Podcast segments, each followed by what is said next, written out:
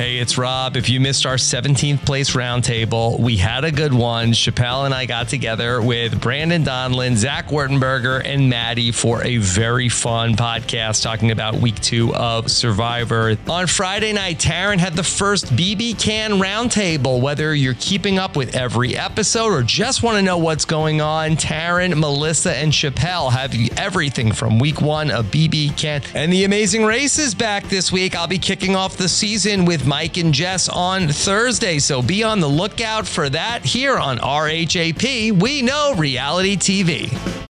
Oh, oh, oh, O'Reilly. You need parts? O'Reilly Auto Parts has parts. Need them fast? We've got fast. No matter what you need, we have thousands of professional parts people doing their part to make sure you have it. Product availability. Just one part that makes O'Reilly stand apart the professional parts people. Oh, oh,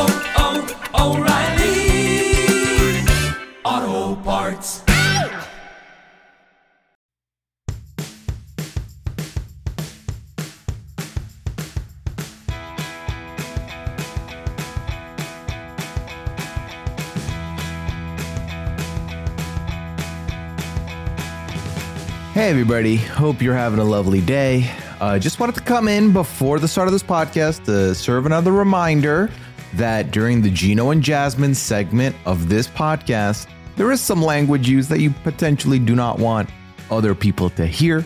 So, just to give you that heads up, there you go. Otherwise, enjoy your ride on the Hot Mess Express. See you there. Hello, everybody, and welcome back to the 90 Day Fiance RHAPup podcast. We're here today to talk about 90 Day Fiance before the 90 Day, season six, episode four. One of our last couple weeks here before 90 Day the Other Way comes back, and then we're doing two shows at once. So let's savor this while we can. I'm, of course, your host and conductor of the Hot Mess Express, Please and McKeely, ready to break it down once more. And with me today, a man who needs no introduction, but is always so gracious with his time. You can find him talking about Netflix shows on Nothing But Netflix. You can find him talking about Never Have I Ever on Silent Podcast. You can find him talking about The Walking Dead over on Post Show Recaps.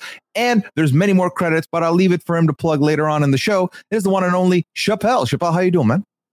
Hey, I'm good, Pooya. Thank you for having me. I'm very excited to talk about this season of 90 Day, and I am shocked to be here today.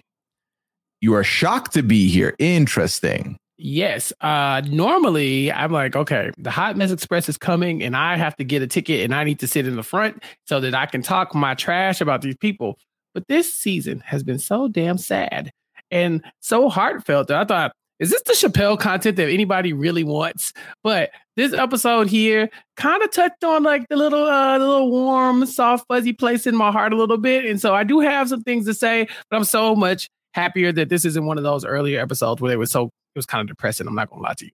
Yeah, yeah. I think the the person that took it that had the hardest task amongst the guests has been Sasha, who was here for with me for the premiere, and it was a lot. Uh I obviously to give people a little background, I book people before I even watch the episode. So after I watched this, I was like, all right, I made the right call. I think Chappell's gonna handle it. This is gonna handle a good one. There's a ton of mess, there's a ton of nonsense and outrage. So we're gonna have a good time with this, and I cannot wait. Um, shall we get the ball rolling? Yeah, Apuya, people might be surprised to, to hear that uh I have less uh, outrage and uh for for this one. I'm kind of I don't know, something's going on. I, I feel like a big softy these days. I was so happy watching these episodes. I, I kind of Mm. I'm rooting for people. What's going on, Pooya? It feels to me like, like Cleo mentions on the show, uh, you might be simping. might be simply simping. Maybe I will. We'll have to talk it through. Yeah, we'll find out. All right, let's let's start uncovering this, and let's just start with Riley and Violet, where Riley was on his way to Vietnam. He is now arriving at Vietnam to meet up with Violet. And Violet's at the airport with a bouquet ready to go. But before they even meet, Riley lets us know that they have a bet going. And the bet is whoever touches the other first loses. Basically, if you go for the hug first, if you go for the kiss first, you're losing. And what do you lose? Full control. You are now not the boss in the relationship. What do you think of this wager? I I love a good bet. You know, I love a good like, oh yeah, this seems like a game. Let's do it. You know, as long as it's not a competitive competitive game, then whatever. I thought this was fun. Um, you know, I had my uh, doubts about Riley uh, going to Vietnam and thinking, "What are you doing, sir? Are you, does is, you know does this feel like it's on the level? To, uh, does it feel like you're trying to you know do some underhanded nonsense over there?" But man, seeing them connect, I was like, I don't care who wins the bet, y'all. You gotta touch, go touch it, go kiss it, go. Y'all got this is we waited for this. What was it? Two years at that point. It was time. So the bet was fun, but I'm glad that they got around it very quickly. Yeah, I think it's a foolish bet uh, to do because why would you want to do that to yourselves? It's your first time meeting. Let's not have any hesitations. Uh, but when they do meet face to face, there's a little hesitation, but then obviously Riley's the one who gives in, and Violet's like, "Yeah, you lose. I'm your boss now," and that kind of Yeah. becomes the the relationship status quo. Which Riley, let's not let's not fool each other. You were always going to not be the boss of the relationship. Okay, let's make it very clear. it.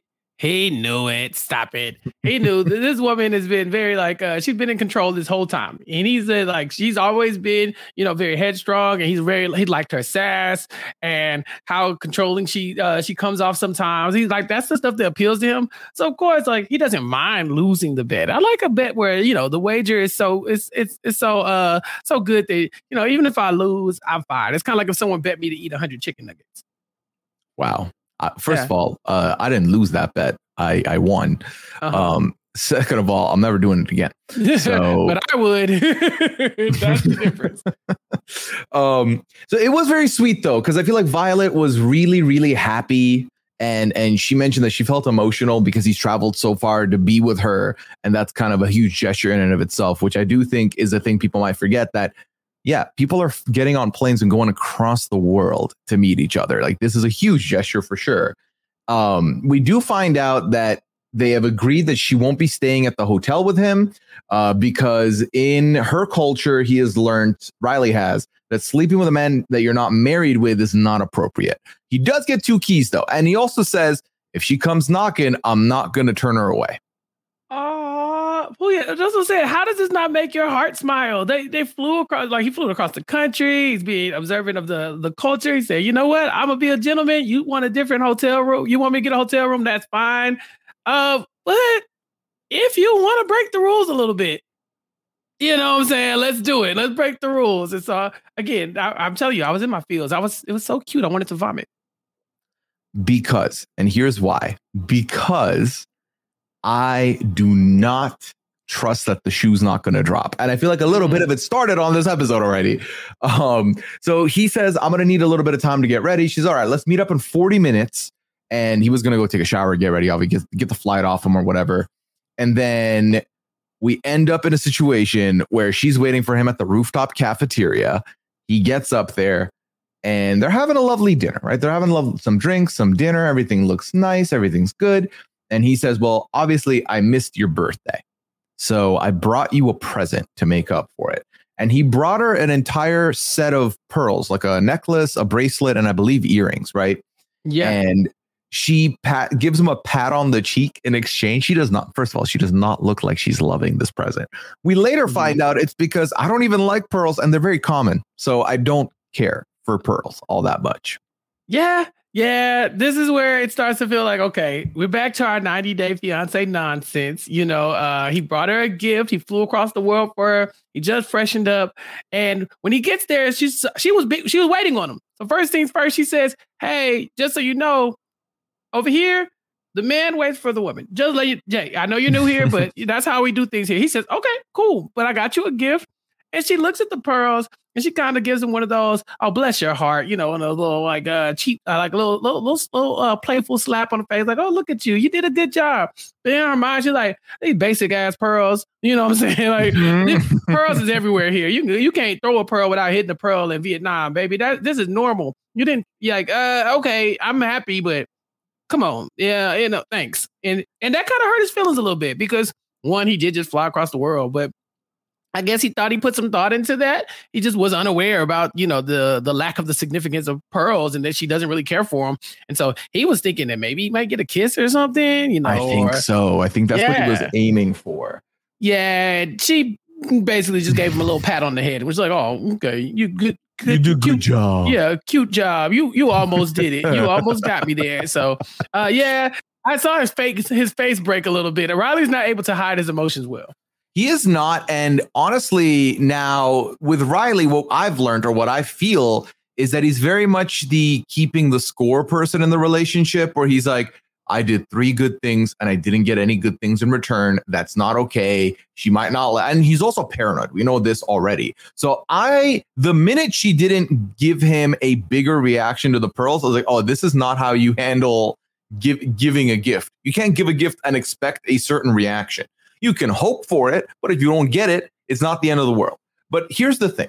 So Rye's a paranoid guy. He is now given the pearls. She has not really given him what he wanted. Oh for one. The next thing is he tries to talk about some more serious stuff. He does tell us before he gets to the dinner that this trip needs to be about full transparency and communication. And we know that this guy has fully booked a PI to, to follow her around. So he wants answers. So he tries to bring up, like, I want to talk about some stuff with you. And she says, Listen, it's my birthday dinner. Let's not talk about bad things. I was like, okay. Yeah. So 0 for 2 for Riley now she shot him down immediately. She goes, uh, you know what? All that stuff in the past and all those potential bad things and things you could be investigating me for. We're just gonna we're just gonna leave that out of here. We're just gonna have a good time. we're gonna enjoy each other's company. And then she says, but tomorrow I'm not gonna have time for you. So yeah, that's the third thing. So then he's like, okay, so anyway, what are we doing tomorrow? She said, well, tomorrow is busy. I've got a mission with school. And uh, yeah, you're to need to relax tomorrow. And then at night, if you want to see me, we can do something. And I think it's if you want to see me, which kind of sends him off. He's like, I came here for you. I have nothing else to do here. Of course, I want to see you. What kind of question is that? But he also starts feeling like I'm not prioritized. He feels like she's not giving him her full attention being here. But to that, I say, Riley, she got bills and she's got work. Like, what is she going to just like not go to work to be with you? Like she obviously is here with you. Now, I don't know if she tried to book the time off and they said no. I assume as a teacher, you're not really going to be able to just leave for a week. So that's not that's not in the question. Yeah, it's tough because I do get them. You know, it's like I'm taking two weeks of my life out of here, and you can't take the day off. You know, one day I just got here. You can't call in sick to come kick it with me in the morning. You ain't got like an emergency doctor's appointment or something like that. You can fake to come hang out. Uh, so I I hear him. She does have things to do, but you knew that before I got on the plane. Why didn't you tell me, hey, before you come out here, just so you know, I'm not gonna have the day off. So you gotta have to do something with yourself. I just, you know, it's always communication here on 90 Day. Um, so I think this is no different. You know, he should have got there knowing probably gonna get my own hotel room. And tomorrow she's gonna be busy. So maybe I plan something for myself today. You know, tomorrow, just I get to explore or something like that until she's free. She's kind of like, yeah, if, if you want to see me for dinner, I guess I can come through. What do you mean? Of course, I want to see you for dinner. I want to see you forever. That's the point. We're coming here so that we could potentially get married. I don't ever not want to see you if possible. So, uh, yeah, meet me halfway. I think he's uh, if he's keeping score, I think uh, he's losing uh this fight. I think so too. I think, I mean, obviously, I think the number one thing when you're planning a trip like this is both of you need to do what Riley said and be full transparent. So if Riley wanted her to have uh, give him all uh, give him all her time, he should have been like, listen, I don't know what your work situation is, but if we can hang out as much as possible, that would be ideal. And she could have then given him this information. Anyway, that's neither here nor there. Um, she then leaves to go home, right? And he says that he expected more engagement with her, especially after the pearls and after hanging out. He doesn't feel like it's all there. He doesn't feel like it's a he's a priority right now, and he's starting to feel concerned which to me, when your name is Riley and you're feeling concerned, that's a bad recipe about to happen. Yeah, it's it's he's concerned. He's got he can't get the time that he needs. She she wasn't happy about the pearls. And he's got this private investigator potentially looking into her. So yeah, I'm I'm thinking that he's like maybe something else is going on here. Maybe something's amiss. Uh, why wouldn't she want to talk to me? If she won't tell me, I got somebody who's going to find out doing the most, the Riley story. Uh, yeah. Let's see. On the next time on with Riley, um, he's talking to someone from back home and he tells them that he feels like an afterthought. So it's going to be more of the same. I feel like a lot of this is in Riley's head. And because he's not getting the immediate 100% passion, he's feeling like something's wrong, something's missing, something's hidden. Uh, he treating, okay. She is treating this man like this is the first date. this does not count as the first date. Yes, this is the first time y'all are in person, but y'all's goal is to get married. You know, this is not, let me go hang out with you to potentially like see if I like each other and we can exchange numbers and potentially talk or FaceTime. No, he flew across the world. So he's thinking, I I've made you my number one priority. I have legit uprooted my life to come over here for two weeks or whatever. I don't have other plans. I didn't come out here to sightsee to see the rest of Vietnam. I came here to see you. And you're like, yeah, I mean, if you want to get dinner, it's cool. No, no, no. Well, here's the thing, though. We don't know what the rest of the trip looks like. For all we know, this was a non-negotiable at work, right? Uh, with the school, and then Yeah. from the day after, she's with them all the time. So we'll see. That's true. But I'm just saying, if if if it's me and I just got off of um, I don't know, Pooya, what'd you guess? Like maybe like 20 hour flight. Um, I'm expecting to see you the next day. I that, that's just maybe that's just my lofty expectation. I just that's a long ass flight to then be told, yeah, I'd probably catch you Tuesday or Wednesday. I don't know. I Yeah, 20 to 22 hours Oh, from New. York to Vietnam with the layover. Come on, Pooya. 22 hours. I mean, damn, you can't. I mean, just dinner. That's all we get. Dinner. Okay, I guess we uh, uh, a nice walk in the park would be nice. You know, There's two weeks. There's plenty of time, Chappell. I'm just saying it was two. It was two days on the plane, basically. You know, what I'm saying it's 22 hours, but damn, You're not was sounding as simpy as you alluded to earlier. I'm just gonna I- put that I, out there. I am. I'm- I, think that's the problem. I think I'm simping too hard because normally I'd be like, Riley, get over it. Stand up. Like it's fine. You go go find something to do. But now I'm like, but he really liked her and he flew across the world. I'm telling you, something's wrong with you. we'll see. We'll see. We'll see. Nothing wrong with me. Not nothing wrong with her. I think she's doing fine. I just think that like I I can understand the anticipation and then also feeling the letdown that he's probably feeling right now. I see. Okay. Well, uh, we've got a brand new couple to talk about here, Chappell. The debut of Christian and Cleo. Would you like to introduce our universe to Christian and Cleo? Uh yeah. So uh first of all, let me just say that I have threatened to physically harm a lot of people on the 90 day universe. I mean, you name them, I've like, I'll fight them. I don't care. Christian, if you mess this up, I'm gonna fight you. Like I'm gonna beat your ass, sir.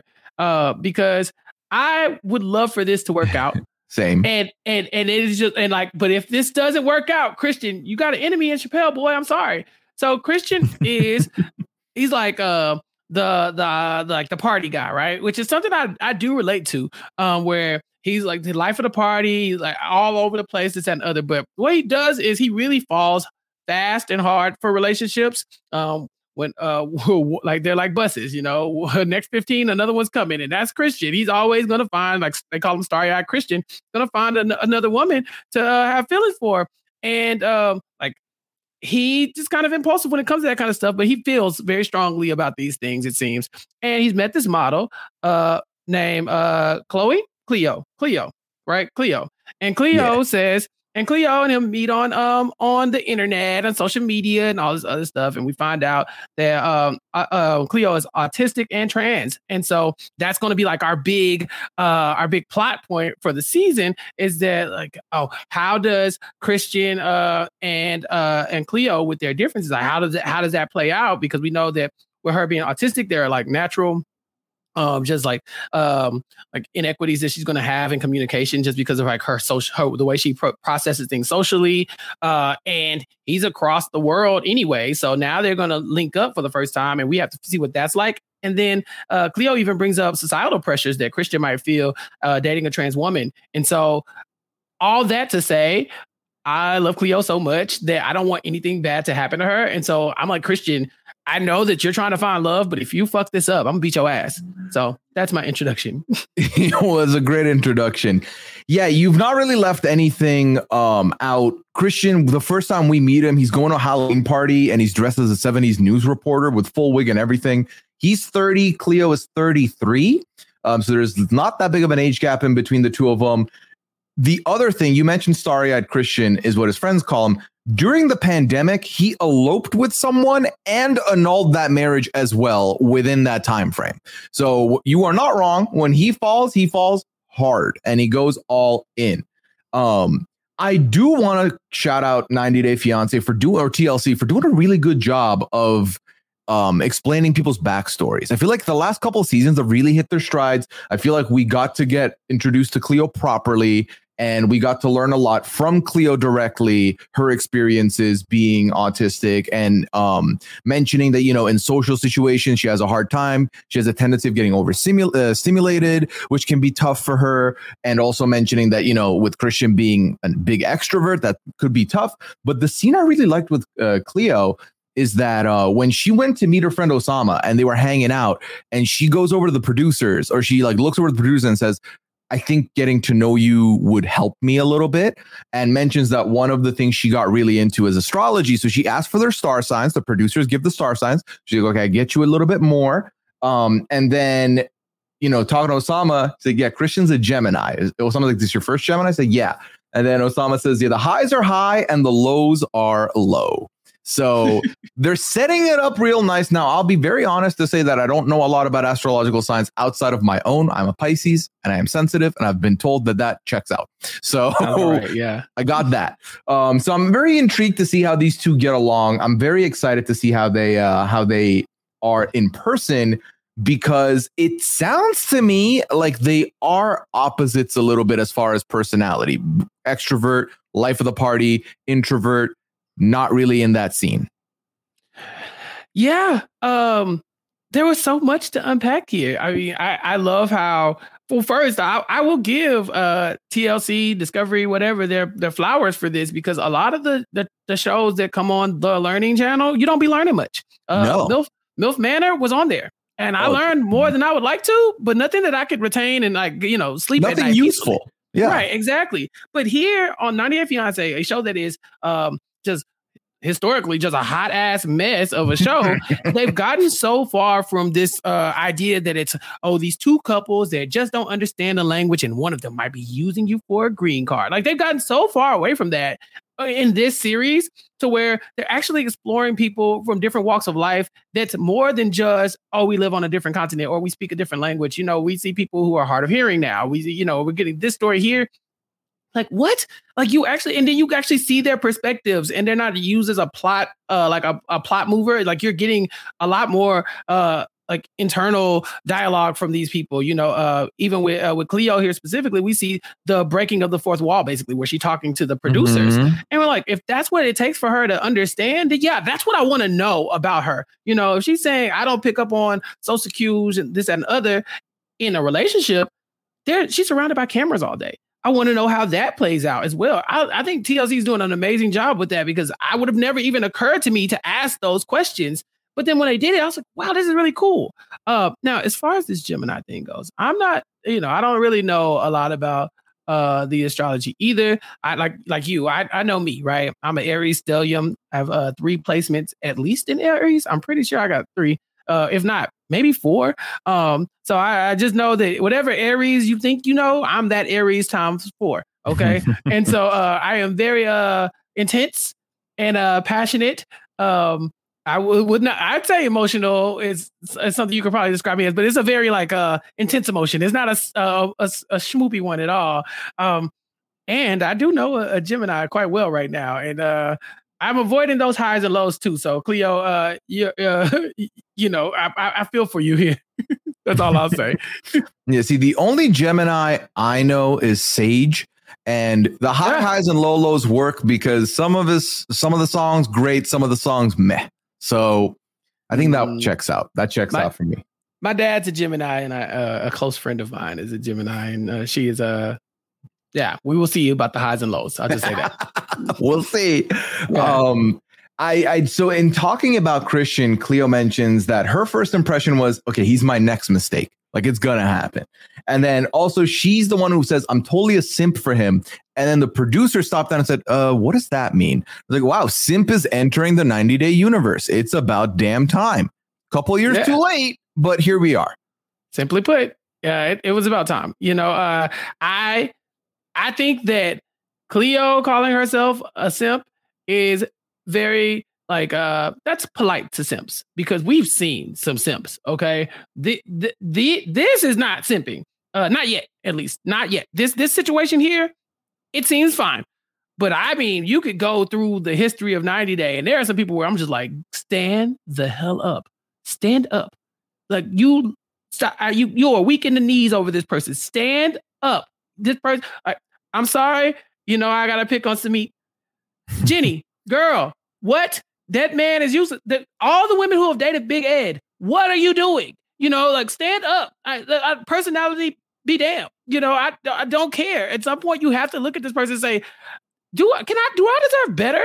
You know, like that's when you know you simping hard. When you have to stop yourself and say, "Am I embarrassing myself?"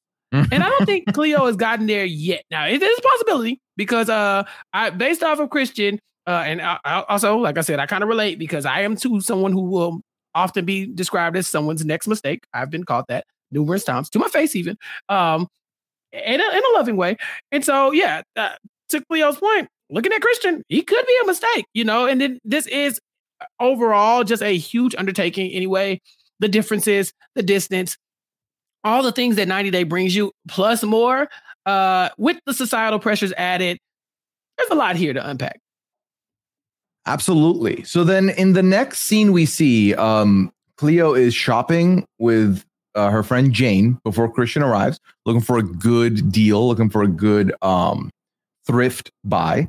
And this is where now the conversation shifts a little bit more, and a little bit more is uh, light a shed on Cleo being a trans woman. And mm-hmm. Jane asks, you know, has he ever dated a trans woman before? And Cleo says no.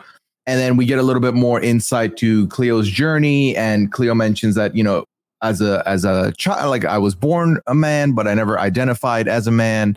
And um, it was hard to look in the mirror and and accept myself. And then I was worried my friends wouldn't accept me. And eventually I chose to be myself. I've been transitioning for nine years.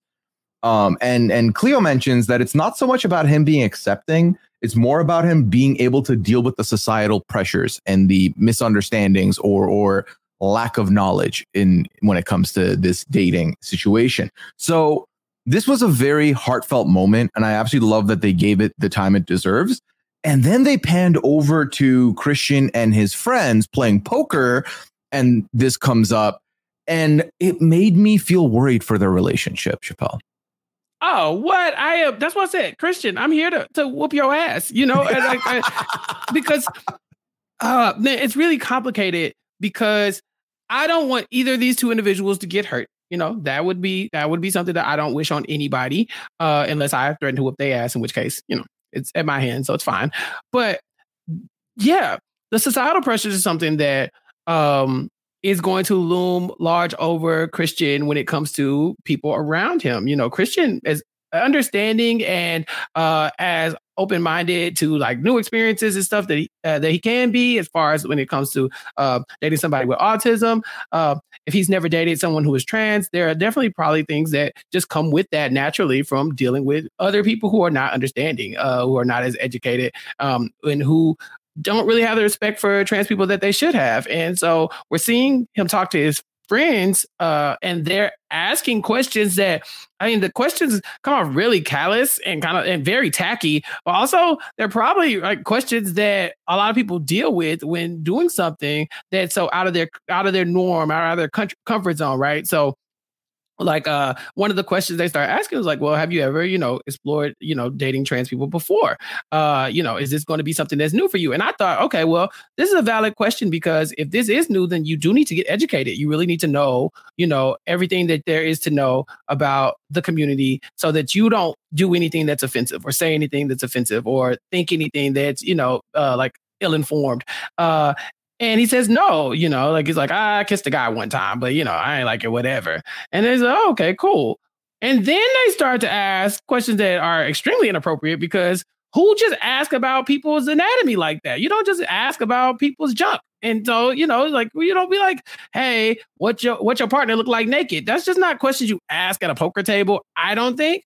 Um, and so trans or not, it's just they crossed the line very quickly. And it started to make me feel like man, even if these uh two people are just like completely in love with each other, the societal pressures could potentially get to them to where um someone is saying, well, you know, I don't know. It feels like that maybe you you don't understand enough what you're getting into and maybe you shouldn't even try this. Maybe you shouldn't give it your all because what if you mess up? What if you mess up? What if what if it's not what you thought it was going to be like? What you know, like they I feel like Christian could get in his head about this, or he could not. And I feel like with those societal pressures, he's more than likely going to end up in his head about a situation where he should just let love take over. Like if you are in love with this person, be in love with that person. Uh, so it was really hard for me to watch, and which of course led me to coming on here and threatening to fight him. Yeah, I um I felt very similarly with the friend's question. So the friend directly asked, "Has Cleo had gender confirmation surgery?" And Christian, shout out to Christian, uh, snaps back with, "That's something that she would have to say. That's not something I'm comfortable disclosing to people." And then he mentions that we've discussed anatomy. I know everything about her, but this isn't for me to speak on, and I'm not going to just share this with anybody. Um, and then even goes as far as to say, like, if I'm hanging out with a buddy, I'm not going to be like, "Hey, what's your?" Did he say what's your girlfriend's labia like? He said, "What's her labia like?" And I think how big Something is else got censored. Yeah, I think that got censored. So I was like, yeah, I kind of feel like you know this is not for you to know. So I don't know why you're you're trying to find out. This ain't for you. Um, but that being said, I do feel like I just I'm worried, right? Because similar to not similar to, but in the same vein that I'm wor- I was worried when Amanda and Razvan were about to meet up. I was like, Amanda might not have fully processed where she is, and Razvan's gonna get hurt if she realizes I'm not ready. And I similarly here, I feel like with Christian and Cleo, I'm worried if has Christian fully processed everything? Has he fully understood everything? I don't know, but they won't know until they meet up. So it's like one of those things where it's got to happen. So we'll see. Yeah, and then I'm also concerned that Cleo's in a in a in a rough spot because she doesn't like you know with the autism. I don't know her level of being able to explain these things to Christian. You know, to be able to give her point of view and feel authentic in those moments because she talks about how even how her autism doesn't allow her to pick up on social cues a lot of times, and how when she was younger she used to have to pretend like basically do mock conversations. And I've heard this a lot from people with autism where they say, I have to pretend like I know how to read the room when I don't. Or like I learn how to mimic other people's reactions to stuff or to, you know, to certain conversations so that they don't look at me different because I could tell that I was missing something, you know, in the room. Like, oh, something's happening. Everybody's reacting, but I'm not catching on. I don't know if Cleo is going to be tapped in enough to see that if there's any uncomfortability with Christian, that she's always going to catch it, you know? And so I think that's going to make it, things even more difficult. Now, I did praise TLC for giving us stories like this, but I, Christian, I beat your ass, but TLC, I could beat your ass too. You know, um, so you have to handle situations like this with care. And this is not your opportunity to make this like some like television, you know, nonsense. This is someone's life. And there's all of this is stuff, people's lives, but this is really tough uh, in a way that a lot of the stuff I've seen on 90 Day has not been. So I'm rooting for them mostly because I don't want to have to beat Christian's ass. Yeah, I feel like, you know, and, this is the thing with TLC for me, where I, in one breath, I'm happy that they're bringing a variety of different couples with with different things and we're learning about them and they're giving it the time it deserves but on the other hand i'm holding my face with my like you know covering my eyes because i'm nervous Mhm. because when it's a couple where oh there's a massive age gap and you know he's not listening to her at all i'm like okay this is like popcorn mess. But when it's something like this i'm like i don't want you to to profit off this if this becomes mess because this is like Exactly. a lot to go through. Um so needless to say i'm rooting for them hard. I really hope it works out. Um but we have just met them. So before they meet up we're not really going to know what's going to happen. Um in the next week we do see that christian does indeed arrive to london. So we're going to see how that plays out. And uh, we'll have more for you next week for that. Yep. Now, let's take a quick break, Chappell. When we get back, we're going to talk about a very rootable couple in David and Sheila. Join us today during the Jeep Celebration event. Right now, get 20% below MSRP for an average of 15178 under MSRP on the purchase of a 2023 Jeep Grand Cherokee Overland 4xE or Summit 4xE. Not compatible with lease offers or with any other consumer incentive offers. 15,178 average based on 20% below average MSRP from all 2023 Grand Cherokee Overland 4xE and Summit 4xE models in dealer stock. Residency restrictions apply. Take retail delivery from dealer stock by 4 1. Jeep is a registered trademark. Don't you love an extra $100 in your pocket? Have a TurboTax expert file your taxes for you by March 31st to get $100 back instantly. Because no matter what moves you made last year, TurboTax makes them count. That means getting $100 back and 100% accurate taxes only from Intuit TurboTax. Must file by 331. Credit only applicable to federal filing fees with TurboTax full service. Offer can be modified or terminated at any time. All right. They really kept it short and sweet with this one, and so will we. It's David and Sheila time. David is on his way to the Philippines. He has one more flight to go to. Sheila says she's excited, she's happy, and she's nervous though. She's leaving John Rail, her son, with her parents for a couple days while she spends some time with David at the hotel so they can spend time there together privately. She says she wants privacy, but also intimacy. So that's on the table. And when they met, it was incredible incredible. Top five best airport meetups of this show. Honestly, I loved every bit of it. They are very happy together. There was no problems. There's a little bit of a problem in that I think Sheila does not fully understand sign language yet. But if that's the problem, and if I have to bet on whether or not Sheila's going to pick it up, I, I trust Sheila. I think Sheila's going to be picking it up. Yeah, uh, I love this. I'm telling you, the, the airplane meetups, the airport meetups, those are the ones that get me. That's how I remember. That's how I bre- I met uh, Jibri and Miona. Remember? And so I was like the highest on them because I was like, y'all, I saw them at the airport. They love each other. I'm sorry, you know. Um, this gets me every time. Uh, and so yes, I, the anticipation. Again, we talked about this a little bit just a second ago. Um, with uh, Christian and Cleo, but the way TLC is doing um, the um, the David portions of their meetups and stuff where you can uh, see the sound drop out. You've pointed that out in, in past podcasts, uh, but I think that's so that's so interesting. Such an interesting way to to highlight this so that you realize that yeah, the world is not the way you view it all the time. Your, your perception does not is not everybody's reality. Sometimes things are a lot more difficult. Um, and um, seeing that Sheila has been trying to pick up signs, you know, I saw a lot of the sign language that she did kind of know. Uh, and uh it's american sign language even you know and so like uh mm-hmm. she's not mm-hmm. in america so she's not required to learn that kind of sign language you know this this is this, i was like this is some complicated shit in different areas and stuff and i loved it i love seeing them smile and they were both in tears and i'm like fist pumping at the house like you do it love wins all that stuff i'm such a simp they got me man yeah, they got me too. Um, the last thing we did see is David tell us that when he's holding Sheila, he feels like he's in heaven.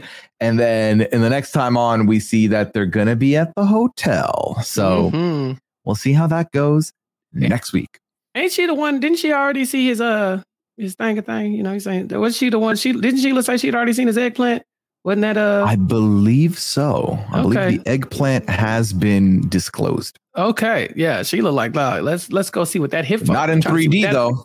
Yeah, she's trying to see what that be like in in, in the real life. She's trying to. Mm-hmm. Uh, yeah, okay. All right, Sheila, go ahead, Sheila. All right, let's move on to a couple who I feel like is crashing right before our eyes. It is Amanda and Razvan. So uh, now here's how we started this episode. Apparently, Razvan does thirst trap pancake videos, which is not what you may think. It's him making pancake and then being sexual about it. So he's making her pancakes pause, this morning. Pause, pull yeah. What What do you mean? What you made? Did you not see the B roll? He had like he, he the, the, TikToks he was doing. He's making pancakes, but then he's like slathering himself with syrup. Yeah, but and, how is that not what you would think? Like, what would you think? Somebody told you like they make pancake content. You think they making pancakes? I said the word cake. I wanted to make sure that it wasn't misinterpreted. okay. All right. Fine. That's fine. All right. Well, I'm, I'm, happy you made me clarify, Chappell. I just need to hear you say the words. Yeah. So he's making her pancakes. He makes the best pancakes in Romania. Spoiler alert: she didn't seem too keen on the pancake, but uh, he's apparently upset because she went to bed early last night after their lengthy conversation. Yeah. Um, I am a fan of Razvan. I every time, every time, I always have a problematic fave. Um, like we, we already talked about Jibri, they can do no wrong in my eyes. He's a, he's an imbecile, but I feel that in my soul. Uh, Razvan is also an imbecile, and I feel that in my soul as well. I too.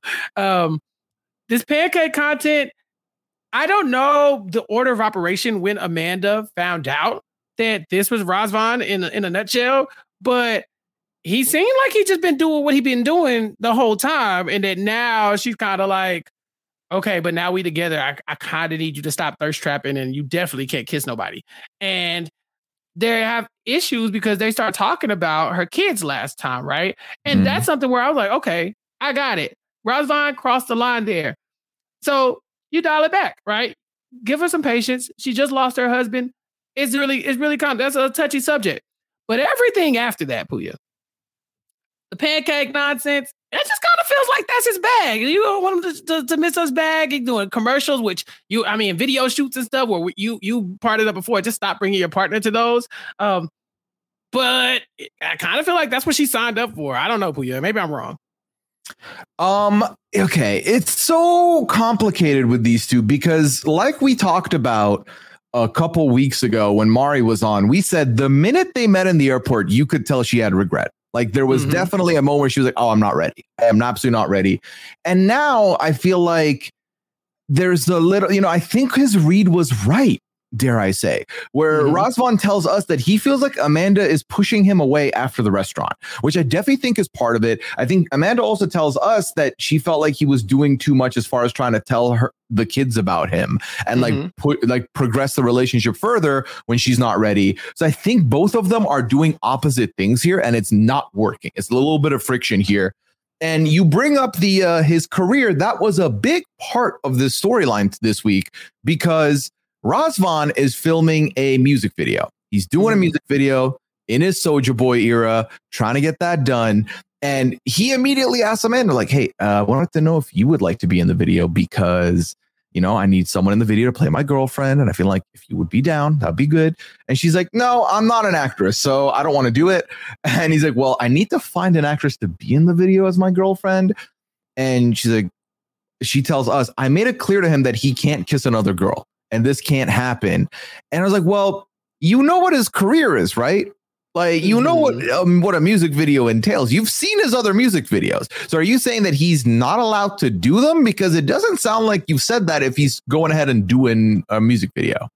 Yeah, it's just you can do your videos, and that's what that's where she really gets upset here because he does make it seem like she's not okay with him doing the music videos and this that, and other. She said, "No, no, no, you can be in videos with women, but you can't kiss them." And I'll give her a lot of like uh leeway here because she's not wrong. You can do a music video without kissing a woman. Like she, he could definitely get in the video. You could simulate that kind of thing. Maybe like uh like you know like a lot of close close up stuff, close up magic. You ain't gotta be acting out here kissing folk. Now, he is an artist and he's sensitive about his shit. And so, uh, because of that, I could see why he would be like, but that's not authentic to me, blah, blah, blah, blah, blah. But she made it very clear that she's not down for that. Um, I agree. I think that the read is right that there's something off. Maybe it was the kids thing that she's been pushing him away ever since that moment. Kind of like, I don't know about this. Like, I already kind of had some trepidation, but now I'm seeing this and I'm kind of with you. Maybe she was just kind of lusty for him and never really really loved him. Maybe like maybe she just kind of like the pancake man, you know, the guy with the chocolate syrup on the on the internet. Mhm. Maybe that was her thing. Um, because now that she's in the person and she's thinking, oh, is this about to be my life? It looks like she's not down. He's also looking at her kind of crazy because she don't like food and he like food a lot. And she can't, you know, it's, it, there are some, there are definitely a dis, there's a disconnect here somewhere. Uh, and it's several disconnects, left and right, honestly.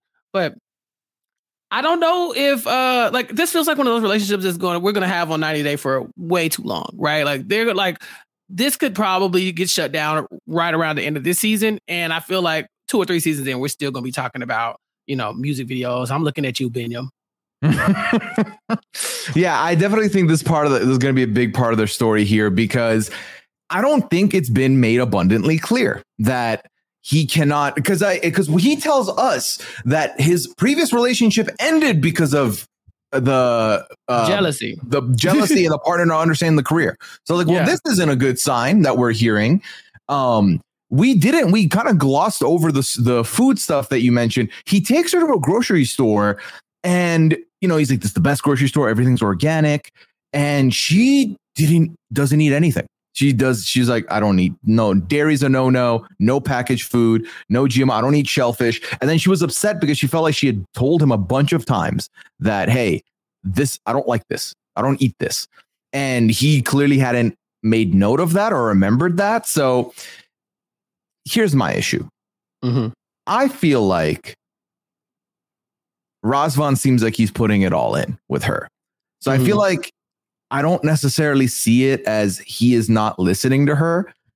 I again, this feels a little bit like she's trying to find reasons to push him out to me. And I could be wrong. But No, I think her getting upset about the grocery store thing is it I think that that is a little extra. And I'm a person with some dietary restrictions, and they're not even like medical. A lot of them are just I just don't like this food, and don't don't ask me if I want it because I don't want it. But I also understand that that's abnormal to people, so I don't get upset when people ask me like, "You want some ice cream?" No, I don't eat that shit. You know, like that's I just don't. But I don't get upset every time somebody asks me. Now, my mom asked me, man, it's been 55, 60 years now. You know, girl, you know I ain't getting no ice cream. But anybody else, I'm kind of like, I'm understanding because it's new, right? She don't like packaged food. She don't like tuna. She don't like waffles, non-GMO, gluten free. You know, everything free, shellfish free. I'm shellfish free too, so I get it. But also, that's a lot. That's a lot. He's not your dietitian or your nutritionist, so he's not gonna remember all that stuff. But he was getting annoyed that she was asking that she was turning stuff down too. Like, hey, you knew, and she eat a lot of food. You're gonna come in here very more, very much more open minded. I guess it's kind of frustrating because you want to uh, impress people. You want to have a good showing the first time somewhere, and you feel like you're hitting a wall. Also, I'm sure if we're picking up on the vibe that something's off, so is he. Uh, but he's getting by on charisma, and that's it. Because there's a Oh, moment yeah. where, yeah, there's a moment where he's like, "Yeah, uh, you can't ever make up your mind on on what you like and this and other." She's like, "But I like you," and he goes, "But I'm amazing," and she just like laughs, and I'm thinking, "Duh, that's what I that's say." that's his yeah that's the that's what she likes about him right it's that it's that that charm that he Yes. put all over the internet and and you know they had before she arrived i think a lot of the in-person stuff is clashing um you know for example him not leaving her enough shelf space in the bathroom uh him not picking the right foods which to me i'm like if someone's the the picky eater of the two Yep. you would imagine yeah, you'd Mhm. imagine she would come in uh, to the store and be like, "All right, uh, I want this and this. These are the things I want." But it felt like they were playing. Uh, Ooh, guess which food I don't, which food I Uh-huh. want. And he's like, uh, "Shellfish." Like, no, that's obviously not it. You dummy. Like, that's not Right. what you know that. Um, so I don't know. This just I I'm starting to feel uncomfy with these two a little bit.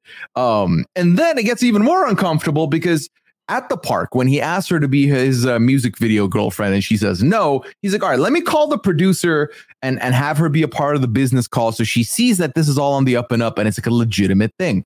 And he calls the producer, and then they proceed to speak Romanian. So she doesn't understand anything they're saying, aside from her name gets mentioned a bunch of times.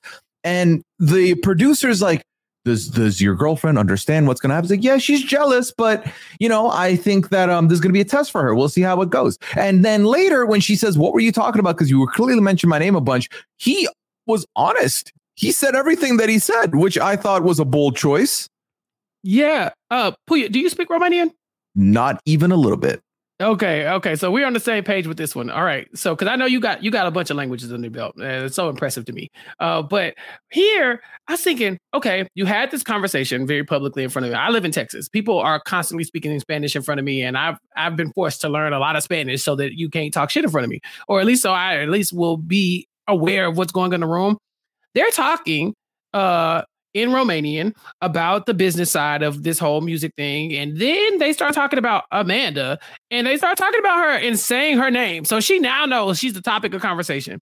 So I'm thinking, this is bad. Like as someone who, you know, is not bilingual, you know, that much. I, like I said, I know a little bit in Spanish, but that's about it. Uh, if I hear my name come up, I'm definitely interested now. Now you got my attention. What's up?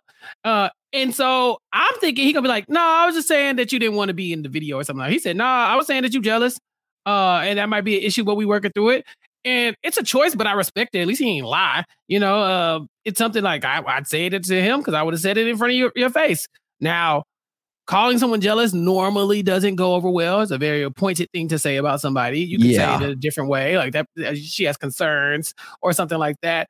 Especially if you've already been through this one time. Uh, Razvan, your uh previous marriage fell apart because of jealousy and your business. So you, would, choice. so you would think you would handle this with a lot more care. It seems like he ran into the wall in his last relationship and decided to do nothing different in this one.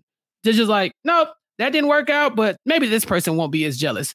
Maybe, just maybe, you try to realize that you making throwing pancake batter up on your abs on the internet could make a woman uncomfortable when it comes to, you know, the amount of tension you're getting, you know, from all these other women.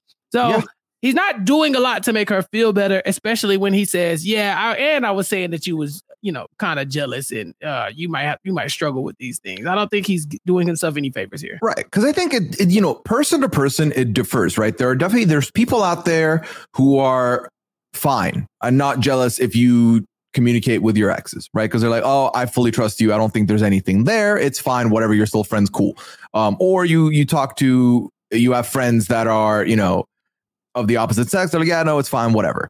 This to me feels like it's a very like it's like a very baseline jealous. Like I don't see. I, I think if most people were the jealous type, this is the the box they tick. Right. I'm Mhm. jealous because on your social media you do things that indicate that maybe you are not spoken for and you're you're saying things that maybe you're not spoken for you're unbuttoning shirts in public you're slathering yourself up with syrup. And people are you know this is how we met and i know how i slid in the dms other people are slitting in your dms as well and i'm supposed to be okay with it which i fully again trust you but i can't help but still feel a type of way when someone's putting heart eye emojis and saying oh let me let me gobble up. No that's a problem. That's going to be an issue. And and to me i feel like if he especially because he's gone through it before to treat it very much like oh it's not a big deal it's happened is stupid because you're kind of doing the same thing expecting different results. And you've ended up with someone who is the jealous type who does find this to be rather uncomfy and who hasn't showed signs of being okay with it and is going as far as to say i do not want you to kiss someone to your face. That part you know she has said so Mhm. Yeah, and her body language is, give, is giving the same energy too. When she calls the when he, I'm sorry, when he calls the manager and he's like, "Hey, this is the producer or whatever on the phone. It's on Facetime." Like, look, she barely looks. She's like, "Oh, hey." I was like, "Oh, okay, pause, pause." I would have had to stop the stop the show. Okay, pause. Listen, you knew what this was. You knew that when I got when you got here, when you slid in my DMs, you seen me with like uh with butter and pancake syrup on me all over my chest. So I'm not gonna start stop wearing that stuff. But her point is that she's saying, You do that. I'll be okay with it. I don't believe her, but that's what she's saying. But she also saying don't kiss nobody on on on video. And it's like, well, if he Mhm. wants to be an entertainer, that might come up. Like imagine your partner is an actor, right?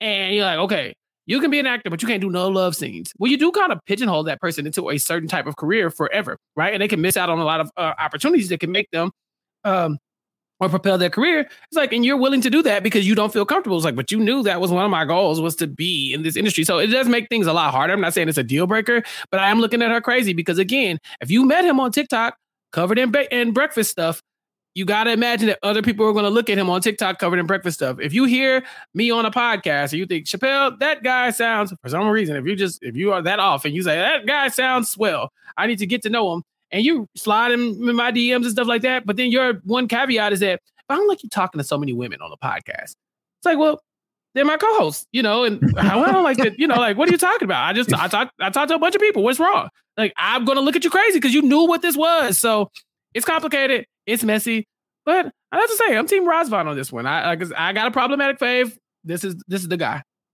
interest yeah i mean again i just i think i still feel the same way i did uh you know last week where i just feel like she wasn't ready and i Mhm. think that um I, I think this relationship isn't going to end up working out but i suppose we'll see where we go with it um on the next time on with the two of them they start arguing in the car and he's clearly in tears so Yeah, I, again, I thought we were kindred spirits until I saw him crying in the car. you would never catch. Look, I joke about being a simp, but I'd be damned. Y'all ain't never gonna catch me crying in no car on camera. What? so she must have did something that really hurt his feelings. Yeah not on camera definitely not on camera offline though you beat your feelings. Ha, ha, Not I, but okay. Could be me though. All right. Well, let's move on over to the next couple here. We've got Misha and Nicola, who have now met in person. Um, in this episode, Misha's seen getting dropped off at the airport by her daughters for a two week trip over to uh, the lovely Nicola, of course. Uh, and and we they didn't make a meal out of this one. She was very quickly there. Uh, they meet in person, and and you know he's excited. She's excited. He's mentioning that you know seven years of talking about this moment. I can't wait. Um, he has not kissed a woman in 16 years, and he says that he's going to give her a small kiss, you know, quick with emotion. And when they meet, they, they kiss more than once. But my God, does Nicola say "I love you" like nine different times in the in the embrace they had? It was a lot. I was fist pumping and like, oh my god, y'all rooting for y'all. Look, look, seven years, seven years. Yeah, I said it. I said it, Devin. I'll say it again. I love you. I love you. I love you. You know what I'm saying? I was like, oh my God, they're so cute. I want to vomit. I was like, I loved it. I don't care. I love love. What the hell is happening to me? Am I a simp? What's happening? Um, I just, I, they're precious. He's precious. Six, you know, yeah, because the woman in 16 years, I'd probably be saying I love you very quickly too, even if I didn't mean it, you know, but I'd say it. I don't know. I I, I loved all of this. Uh, you know, like I said, the air the airport meetups, that's my bag. Mm-hmm. No, and and that's the thing with the with this. The thing with this is that I think they're both. I'm I'm you know they seem to find they found each other. They're very happy with each other, and I'm happy for them. But I think what this episode indicated to me is that one of them is treating the in person portion as almost a new chapter of getting to know someone. The other is treating it as we've been together for seven years. This is no different. We are like we're together no matter what. It's done.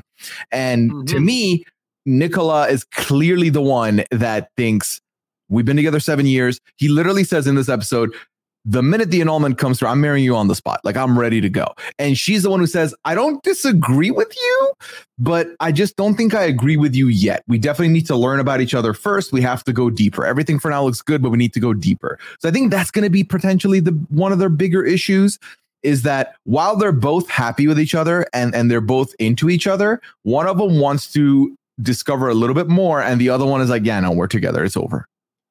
Yeah. And I think that's like the big difference between 90 day and before the 90 days. Because when we get on 90 day and people act like this, I'm like, what the hell did you think was happening? You have to get married. The time is ticking and you have to get married. This mm-hmm. is not, mm-hmm. oh, do I like you? I'm trying to figure stuff out. Do I want to move? You have to get married. This is before the 90 days. So you have time. The issue here is that you only have two weeks. And so I kind of in the mind of Nicola, we've been talking for seven years. If you ain't figured this out by now, I mean, don't get me wrong, there's in person stuff that we probably got to work through, but I'm kind of like, well, what do we, if if not, what do we go do? Like, you're like, oh, yeah, uh, in person, we didn't really work out, but let's just go back to computer love for the next, you know, six, seven years. You know, like, what? Uh, but I do get her because you know once you get there, there are differences. There are things that you might not that you that you learn about people when living with people. You've talked about your experiences before in the past too. It's just it's different in your person. I just think that, like you said, he's already like, I don't really care what the in-person part is because, and I want to say with Liana that was talking about how the spiritual part will really like over like will help you overlook a lot of the other um, yes downsides. Right. Where it feels like he's like, no, we're equally yoked. This is the kind of thing I'm looking for. Like, I don't really care what's about to happen. Yeah, you got a lot of shoes, but I could deal with that because of all this extra, you know. And, mm-hmm. and she's kind of like, yeah, you, I got a lot of shoes. Is that a problem for you? Because in two weeks, I'm going back. And if that's too much for you, you know, let me know now because we ain't got to get married. And they're just in two different places. I don't think she's wrong, but I feel like it's easier for me to sympathize with what he's going through, which is it's been seven years, baby. I ain't kissed no woman in 16 years. Let's come on. Let's move and, this along. And see, that's the thing, right? I feel like in my relationship, um, I think I was more so the Nicola and, and Liana was more so the Misha, but I think both of us did have the very similar understanding of, you know, we're talking, everything's great. We have fully connected, we're into each other. This is lovely. But I remember, and, and Liana has also said this to me and confirmed it to me as well. I remember being on the train on the way to uh, Toronto where I was going to meet her for the first time. And I remember part of me feeling like, this is kind of the make or break because everything else is looking good. But if we don't have this chemistry in person, if we do not vibe with each other in person, this isn't going to work out and I will be devastated obviously. But but you know you don't know until you meet in person. When we met in person within minutes we're like all right nope everything checks out. It's cool.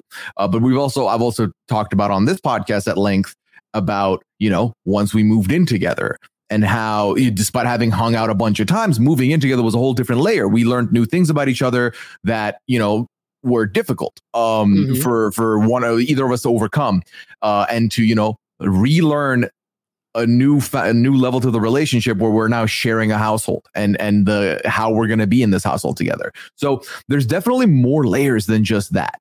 Um, and I feel like Nicola obviously does not have the relationship experience to fully grasp that, and is you know because we all remember our our first love, our second love, you know, the early days when you're younger and you're like everything is amazing and you overlook everything. And I feel like that's where he is. Whereas she's like, I kind of know what I need, right? Because here are some of the things she has mentioned she needs. She says that if he's not affectionate, that'll be a problem. She doesn't need to rush into like physical, but there needs to be affection. He needs to be more affectionate. And we still haven't seen them enough to know if he's got that, but we'll see. Um, and then, like you said, he was losing his mind over the uh the chaos in the room, right? When she unpacked, why does she have the, these many this many shoes? She doesn't need this many shoes. You don't know what she needs. She wants Right. options. We can relate, Chappell. Anytime we've gone for one of these two day events, we pack way more than we need, and we don't. I don't even use seventy five percent of the clothes I bring with me.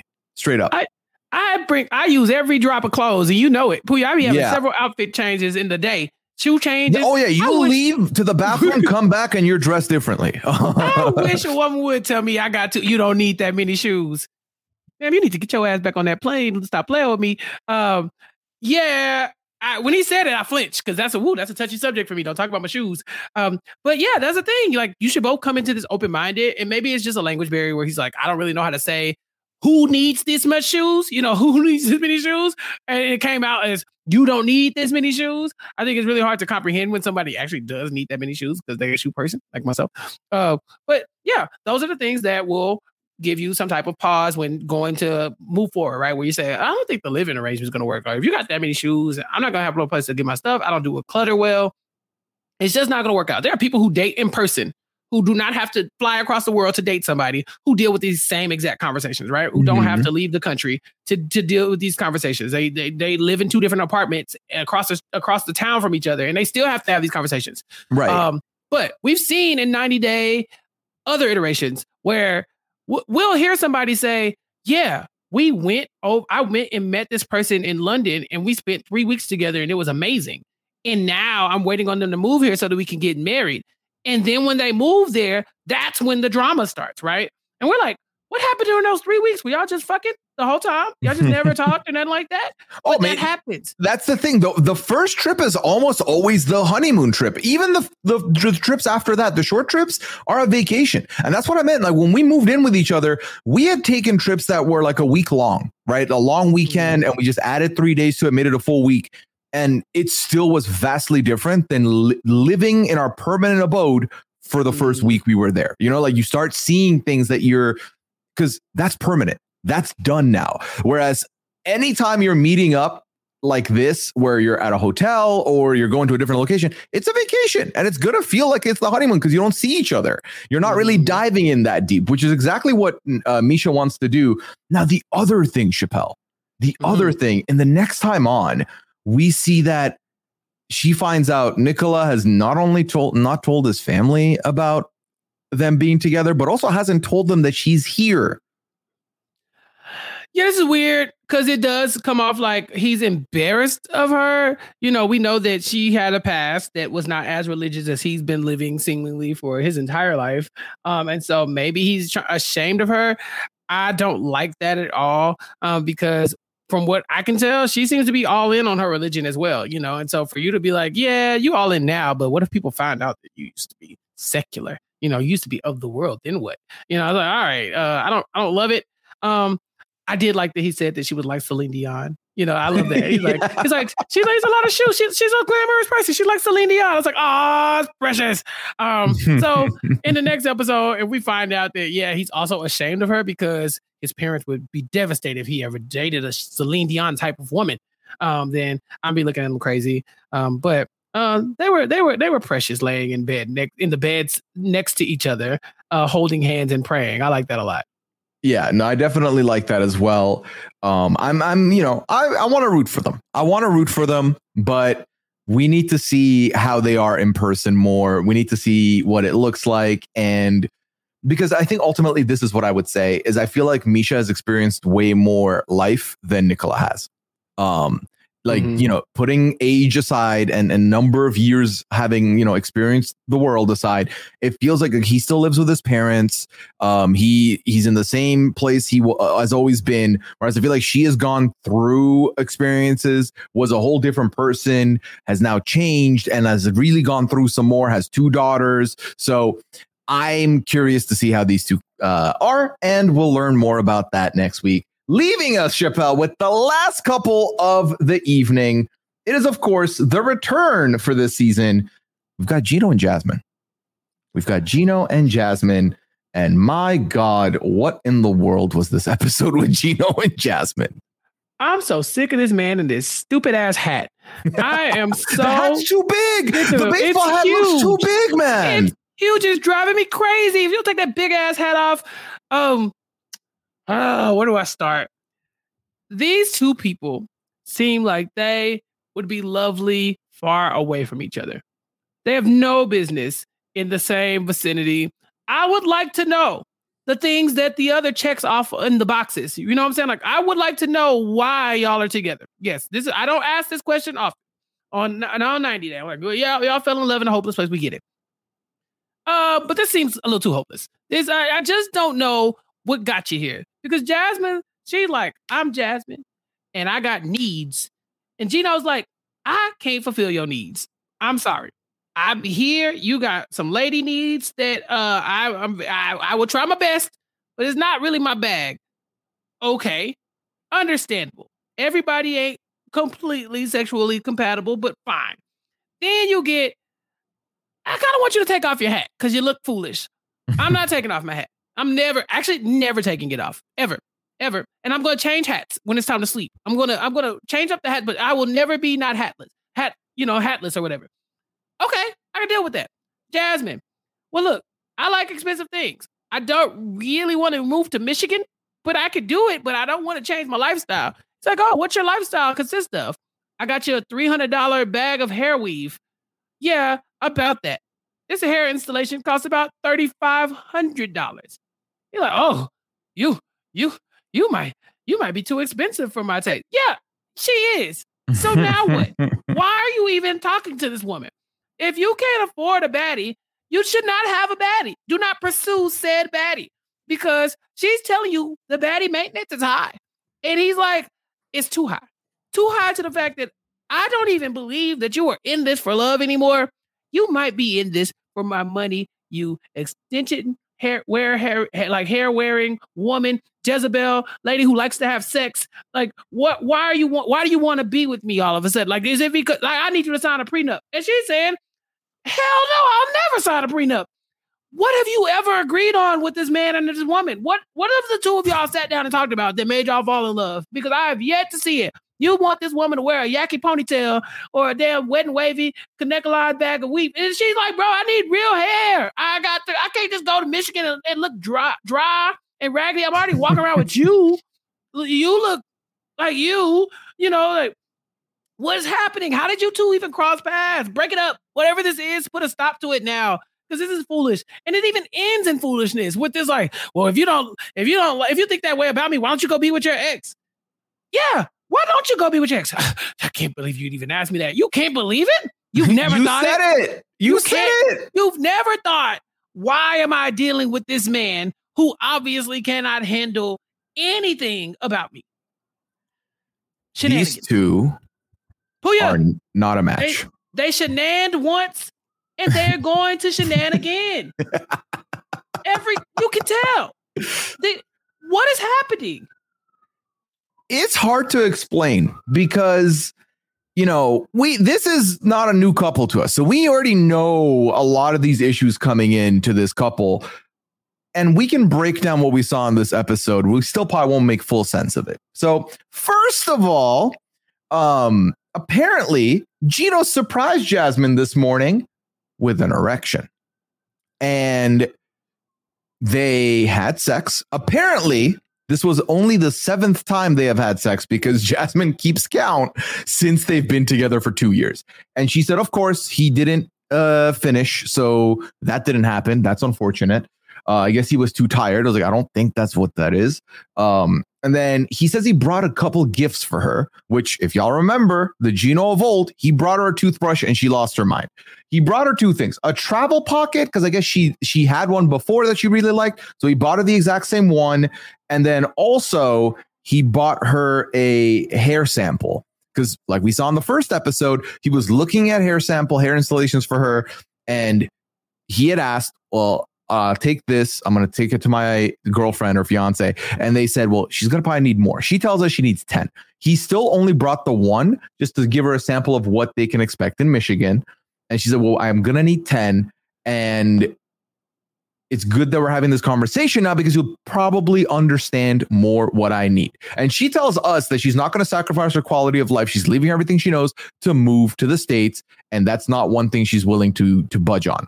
And obviously, speaking of budge, Gino says, Well, there's a budget and you are not paying attention to the budget. That's not a thing you're doing. So obviously, there's a huge, huge problem for these two because we know Gino doesn't like to spend that money, and we know Jasmine likes to spend that money. So naturally, this is where now we get back to the conversation that is prenup because Gino wants to do a prenup. And we've talked about prenups on the show plenty because obviously the whole premise of 90 days, you're getting married. And a lot of the misconceptions of a prenup are not misconceptions. Let me not speak like that. A lot of people can view a prenup as lack of trust, right? If you want me to sign a prenup, you don't trust me. You don't think this relationship is going to work. You're planning for it to fail. And I don't like that mentality. And some other people will be like, no, I'm just trying to make sure that there's a parachute in case anything happens. It's fine. So he brings up this prenup at this lunch they're having. And Chappell, not only does she say no, but she says, hmm, let me think about this. From the bottom of my heart, F you. F you a hundred times. I am not signing a prenup. Take this ring. We're not engaged anymore. And this is not going to happen. And here's the thing I think there's people in this world who have a certain understanding of the English language and ability to say what they want to say and convey the message in a way that is understandable and not bad. Gino is not one of these people. Gino literally said this when he wants to bring up the prenup. He's like, let, before you say anything, let me speak.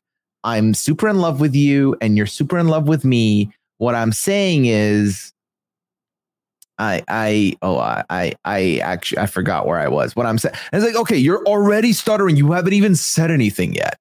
So, in what world was she ever going to agree to this? You do not have the finesse. He's terrified of this woman. He's Yes. terrified Yes. to the point where, oh yeah, the next scene he has to go and write down his prenup proposal to, no. to give to her. Chappell, he has to write down the proposal. He has to also foresee that she's probably going to torch it or tear it up. And he took a photo of it on his phone to have proof and backup.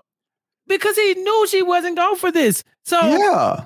If you knew she wasn't going for this, this is not the first time the prenup conversation has come up between these two people. I'm sure. No, it's come up before, and I'm pretty sure it's come up and on the show and has been shut down on this show before. Then why are we still having this conversation? Y'all are not compatible in any shape, form, or fashion. I do not understand why y'all even enjoy each other's company. I don't know what it is about you that this woman says, okay, this is what I want to be married to, and vice versa. Because when he goes to read it, he's telling her, okay, I, this is for your protection. I even wrote at the top for Jasmine's protection. Like that's going to change her mind.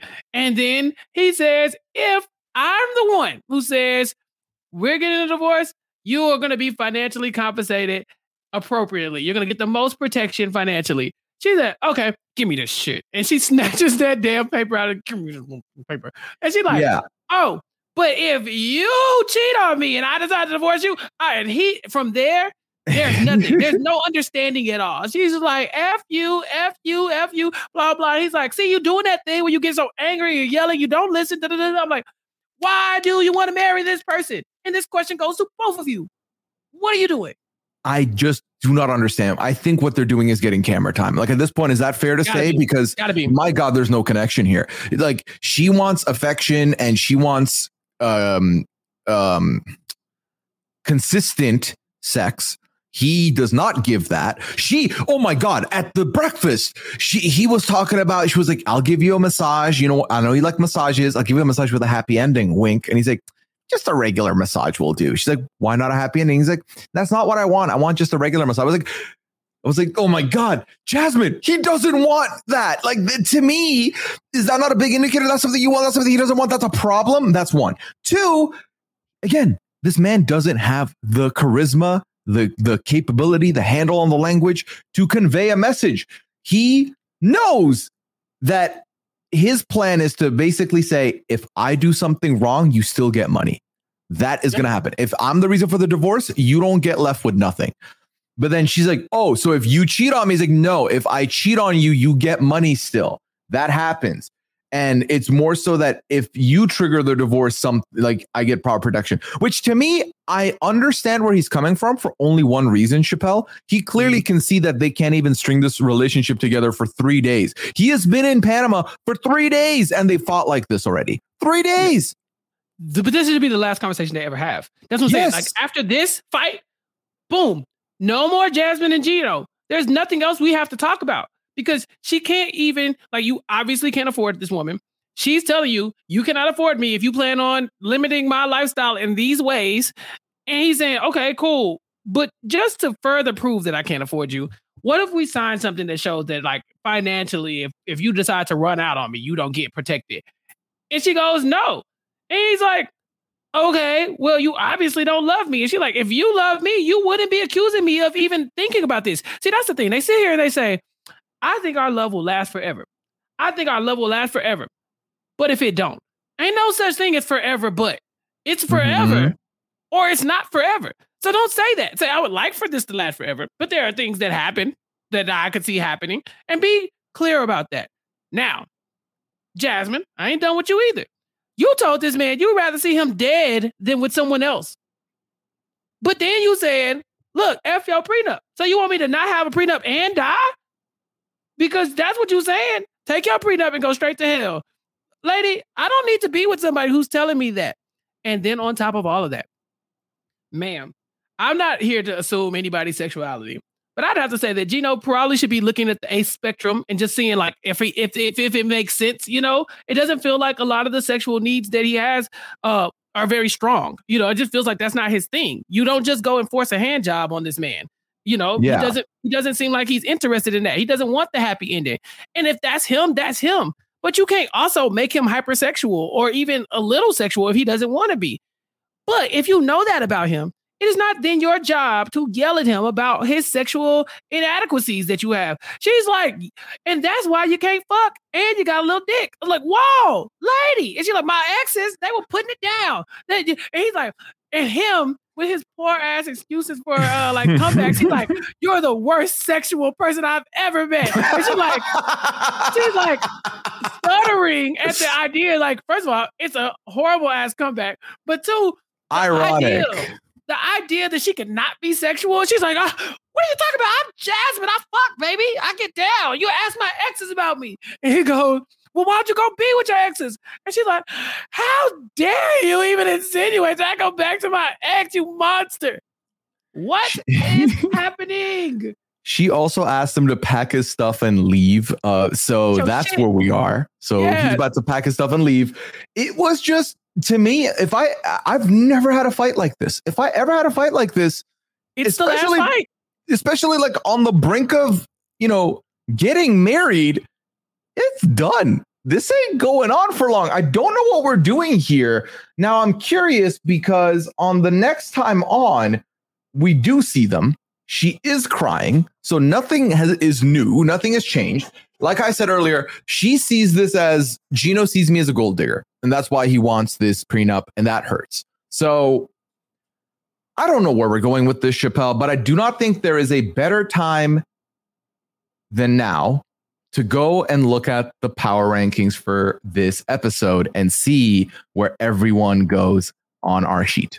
Ben, Ben, this couple. But listen, listen, listen. Before we move on, I do have to point out my favorite thing that happened in this scene is when she's like, That's it. I'm done with you. I'm going to my room. You go to your room. Leave me alone. She goes in her room. She's crying, just "Ooh," and I was like, damn, I feel bad for her. Mm-hmm. And then the producers are asking him, he's like, look, I'm trying to get her to sign this prenup or at least think about the prenup, but she's so volatile. And then she bursts in the room like, are you talking about me behind my back? Like, yeah, that's what got her to say you need to leave. She was like, "You can pack your stuff up and get out." He's on a TV show talking to the cameraman. What do you mean? Is he talking about? he- Y'all do interviews and stuff all the time. She busts in like, "How dare you go tell somebody my business? You can just say it to my face." No, he cannot. You won't allow him to. And then when he does try to say it to the people who are paying you to be here, you're like, shut it down, shut it down, asshole. Well, you're gonna need the content war- war- warning for this one because I, uh, yeah, this is, girl, what? Y'all don't, Jasmine, call one of your exes and work it out. Unless they was hurting you physically, I think emotionally they can't be no worse than this. So you gotta go, you gotta go figure something out because this ain't it. Gino, I don't even know what to tell you. Take that damn hat off. Just- I don't know. And, and I'm not saying go hatless, you know, sympathies to all the never news out there. I see you, Liana, but, but wear a hat that fit. You know? Liana. You know, she says she never takes off her socks, Pooya. No one's gonna forget that. Oh, I, I, just did. I will not. like, just, uh, listen, it's to throw sock people on the bus. Did you see Maryanne wearing the wet socks to sleep? Maryanne took my poll and and completely changed the game by self-reporting on the highest degree. So if y'all don't know, the winner of Survivor 42, Maryanne Oketch, said when I put out the poll of do you sleep with socks on, yes or no? Not only did she say yes, she said, but also if it's a really hot day, I'll wear wet socks to sleep because it's hot. Excuse me. That that is a menace. A menace of a human. You know, you know what I'm saying? Like that's that's that's like the prenup conversation. I'm like, go to hell. You know, like you better not ever say shit like that to me. You sleep with wet socks on? Deal breaker. Deal breaker. Um, but yeah, there are never news out there. I want to be sensitive to y'all. I'm not saying he should never wear a hat. Take off this stupid ass hat. I hate it. It just I don't know if it's the design, man. It just feels like it's double the size of his head. And I don't understand why he he kind of looks like Elmer Fudd a little bit. Yes, he does. He looks like the cartoon version of Joe Goldberg. You know, it just, it, it- it- I don't like it. I don't like it. Take that hat off. You, he looks, damn it, take that hat off. I'm sorry. Oh man, I'm, I'm like Jasmine now. Go to hell. You know, like take it, take your freedom, your stupid ass hat. And that's the thing. She went out talking shit about him, like uh, about his sexual prowess or whatever. She should have started with that damn hat. I would have slapped that damn thing off her off his head. Like, boy, you ever talk to me like this? But to be fair, he didn't ask for all of this. Y'all should not be in the same room. Let's get to the rankings, Pooya. Let's get to them. All right. So we have six couples here, Chappell. To give you a recap of last week, we had five couples on the list. We had Gino and Jasmine in last place. We had Riley and Violet in fourth, Amanda and Razvan third, Misha and Nicola second, and David and Sheila in first. Who is your number one couple this episode? Um, we didn't get anything from David and Sheila. You know, no disrespect to them, but they we didn't. It was just They sweet. That was They- it. They, they could be number one. It was cute. All right. you know. That's easy. Three weeks running, David and Sheila conquering the leaderboard. Number one. All right. Um. Okay. I think Gino and Jasmine last place. Safe to say. Oh yeah. Put them in the Okay. bin. Trash Easy it. done. We don't need them on TV anymore. Don't get no. I lied. They need a show, just not this one. okay. All right. Noted. Um, in second place, I feel like based on what we have in front of us right now, I think Christian and Cleo, it's too soon to put. So I think we just remove what we just put the five this week because we Mhm. just met them. I think second place stays Misha and Nicola right now, Um. potentially. Yeah. Yeah. Because I mean, uh, at at best, you know, like they they were they were adorable and like they Mhm. they are just they're just meeting and they are just two in two different places mentally. It could right now. drop next week with this Yeah. bombshell that he's going to drop on her. But for now, with this week's Right. information, I think they stay up. Exactly. Yeah, for sure. And then, you know, like I think whatever their differences are, these are gonna these are surface level differences. Like it- it might be co- cosmetic differences or things that like that you don't like about each other, their personality or whatever in person. Uh, but that's not inherently toxic. That just might be a disagreement, and it might be something they never work through. But it's still less toxic than some of the stuff that we see in these other couples. Yes, which leaves us with the third and fourth position. We've got Amanda and Razvan and Riley and Violet. Who takes podium and who comes just short at fourth? I don't trust Riley. okay. However,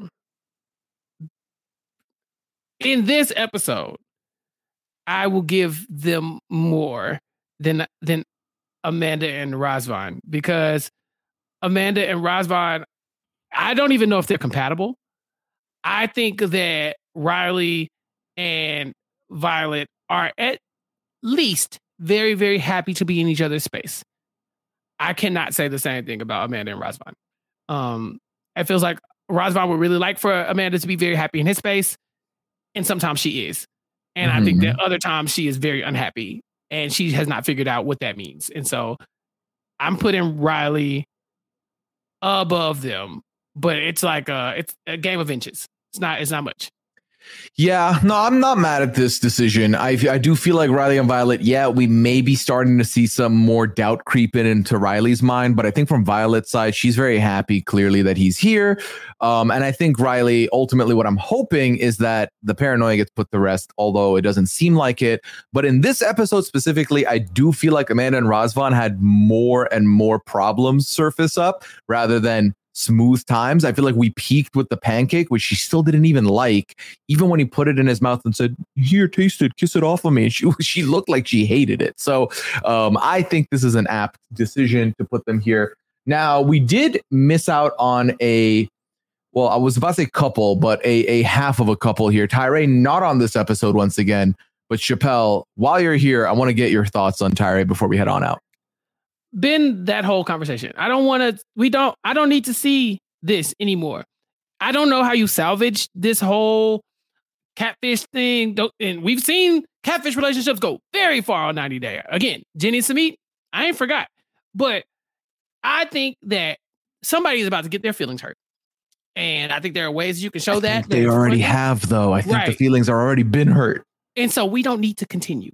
You know, I'm not mad at that decision. we we're good. we're good. We are good. We are safe. You know, I I don't know if there's a story there. I don't know if you can tell somebody that you've been lying to them consistently, but they fell in love with your fake personality or your fake identity, and then now they're supposed to continue to be in love with you. That's a very steep ask of somebody if that person is ever going to even meet up with them. Um, we I I don't even want to touch. I'm so happy that that wasn't a part of this episode for me because I don't have to talk about it too much. Mhm. um because i was like i'm like the family. Like um hey um yeah you should definitely hear the recording for sure because like like mari said we nosy as hell. I'm not here for your Mhm. best interest. I'm not. I want to know. Like the family was like we'll be there for you. We'll hold your hand all this other stuff because they want to know. They don't care. They don't care how you feel. They want to know. Now we know. Let it go let that shit go let it go, let it go, let it go. It does, it's just in the bin, right underneath Jasmine and Gino, who should let it go. You know, Mari said Mhm. it her best uh, when it comes to that prenup thing with Jasmine and Gino. They Ja- Jasmine looks at a prenup like it is a scary thing. This is a thing that is like, oh my god, it means you don't trust me. Blah blah. blah. Me, me, me and Rana, she said she said it. She's like, I, I I I agree with Mari there. That's something that I can understand the disconnect. I do not see a disconnect between these two people who don't they don't exist to each other. This Christian, I'm sorry, not Christian. Uh, yeah, that's the new person, right? The the the the catfish. His name is Christian, right? Yes. Christian has not ever been in contact. You don't know Christian. You know uh, the vision of the person that you thought you knew. Let it go. Let that. I don't have nothing else for you. Just just let that go. We don't Yeah. have to touch it again. we do see a next time on, so he will be on the next episode. And uh next week's guest already booked. Jason Reed will get to chime in on Yes. it. Um, time. Yeah, but uh, his uh, Tyree's sister has done some of her own digging and has found some stuff that could shed some light on this uh, Carmela catfish incident, which we'll get next week. And I hope it's something. I really do, because if it's not, just get this poor man off my Get TV here. screen. Like he doesn't need to go through this on national television. You should Right. like I don't care that he signed off and said no, you can keep going. I, uh, I guess maybe he you know to get paid, why not? Might as well get a paycheck out of it. But I just feel bad for him. So that's sad. Okay. All right, Chappell. Well, this was a lot of fun, and I'm very happy that you came over and hung out with us over on the Hot Mess Express. It's always a great time having you here. Let the people know where can they find you. What else do you have going on before we get on out? Uh yes. So I brought up Mario a second ago. I will be guesting on the Wrestling Wrap Up soon with uh my Nothing But Netflix co-host Rob Cesternino to talk about the most recent wrestling pay-per-view events. And so that'll be fun. Uh, so check that out with Matt and Mario on the Wrestling Wrap Up. Uh I'm also uh guesting uh I, I believe you and I will be doing some YouTube content soon uh where we do some uh Well, no, not is that uh yeah, no, Brent Steele. Is that what that is? Uh Brent Yes. Steele Thursday, I believe. Um, Tuesday. Tuesday, today, yeah. Uh, yesterday, whenever this drops. Tonight in an Yeah, hour. right, in an hour. Yeah, whenever that drops, I'll be there. You'll be there. So check that out if you haven't already checked it out. It's it was a good time, I'm sure. Uh, then Thursday, I'm doing some drafting for Big Brother players with uh, Taryn and Matt Lagori. Um, and I think that is it only three of us. I don't remember the whole thing, but I'll be there. Damn it! So check us out on YouTube uh, to see us draft some Big Brother first boots. We're gonna talk about the people who lost Big Brother and the ones who somehow we still haven't forgotten. Uh, and then uh, you can check me out on post show recaps as well, talking about The Walking Dead as you uh, highlighted at the beginning of the episode, um, because The Walking Dead Dead City is in full swing. We're three episodes in, and so uh, check out our coverage with uh, AJ Mass, Jessica Liese, and Josh Wigler and myself. And then of course uh, Sasha and I will be covering Never Have I Ever on Silent Podcast. Sasha did just guest on Nothing But Netflix, my other podcast, a couple weeks ago to talk about the fourth season of Never Have I Ever. But if you want to get a episodic deep dive, you can catch us on Silent Podcast talking about that. And speaking of nothing but Netflix, Rob and I will be talking about American Gladiators this week. Um, there's an American Gladiators documentary on Netflix that uh, Rob really wants to cover, and I think Grace might be our guest. So check us out over there, um, and follow me on Twitter at Chappell's underscore show to keep up with all the things that I am doing in the future. Perfect. Thank you so much, Chappell, once again for coming through. Always a treat. Uh, y'all can find me on Twitter at Pooyaism. You can find me on YouTube, youtube.com slash Pooyaism as well, if you're looking for some of my edited content that I'm putting up there now. And of course, as always, on Twitch, twitch.tv slash Pooya, where I will be for the bulk of this off season before all the shows I cover come back. But for now, we've got just the 90 day until two weeks from now when we have two 90 Day Fiance podcasts running side by side. Can't wait. Should be a good time. Speaking of which, with that new season upcoming, it would mean the world to me if you could come through and leave a rating and review for this podcast. It helps people find the show. It also gives me some much needed feedback of what works, what doesn't, what you like, and so on. You can do so over on robhasawebsite.com slash 90 Day Fiance. That's the number nine, number zero day fiance. And alas, we have arrived at our destination here on the Hot Mess Express. We hope you enjoyed your journey, and we'll be back next week to cover episode five. But until then, take care. Have a good one. Bye. Tax day is coming. Oh, no. But if you sign up for Robinhood Gold's IRA with a 3% match, you can get up to $195 for the 2023 tax year. Oh, yeah. Sign up at Robinhood.com slash boost by tax day to get the biggest contribution match on the market. Subscription fees apply. Investing involves risk. 3% match requires gold for one year from first match. Must keep IRA for five years. Robinhood Financial LLC member SIPC.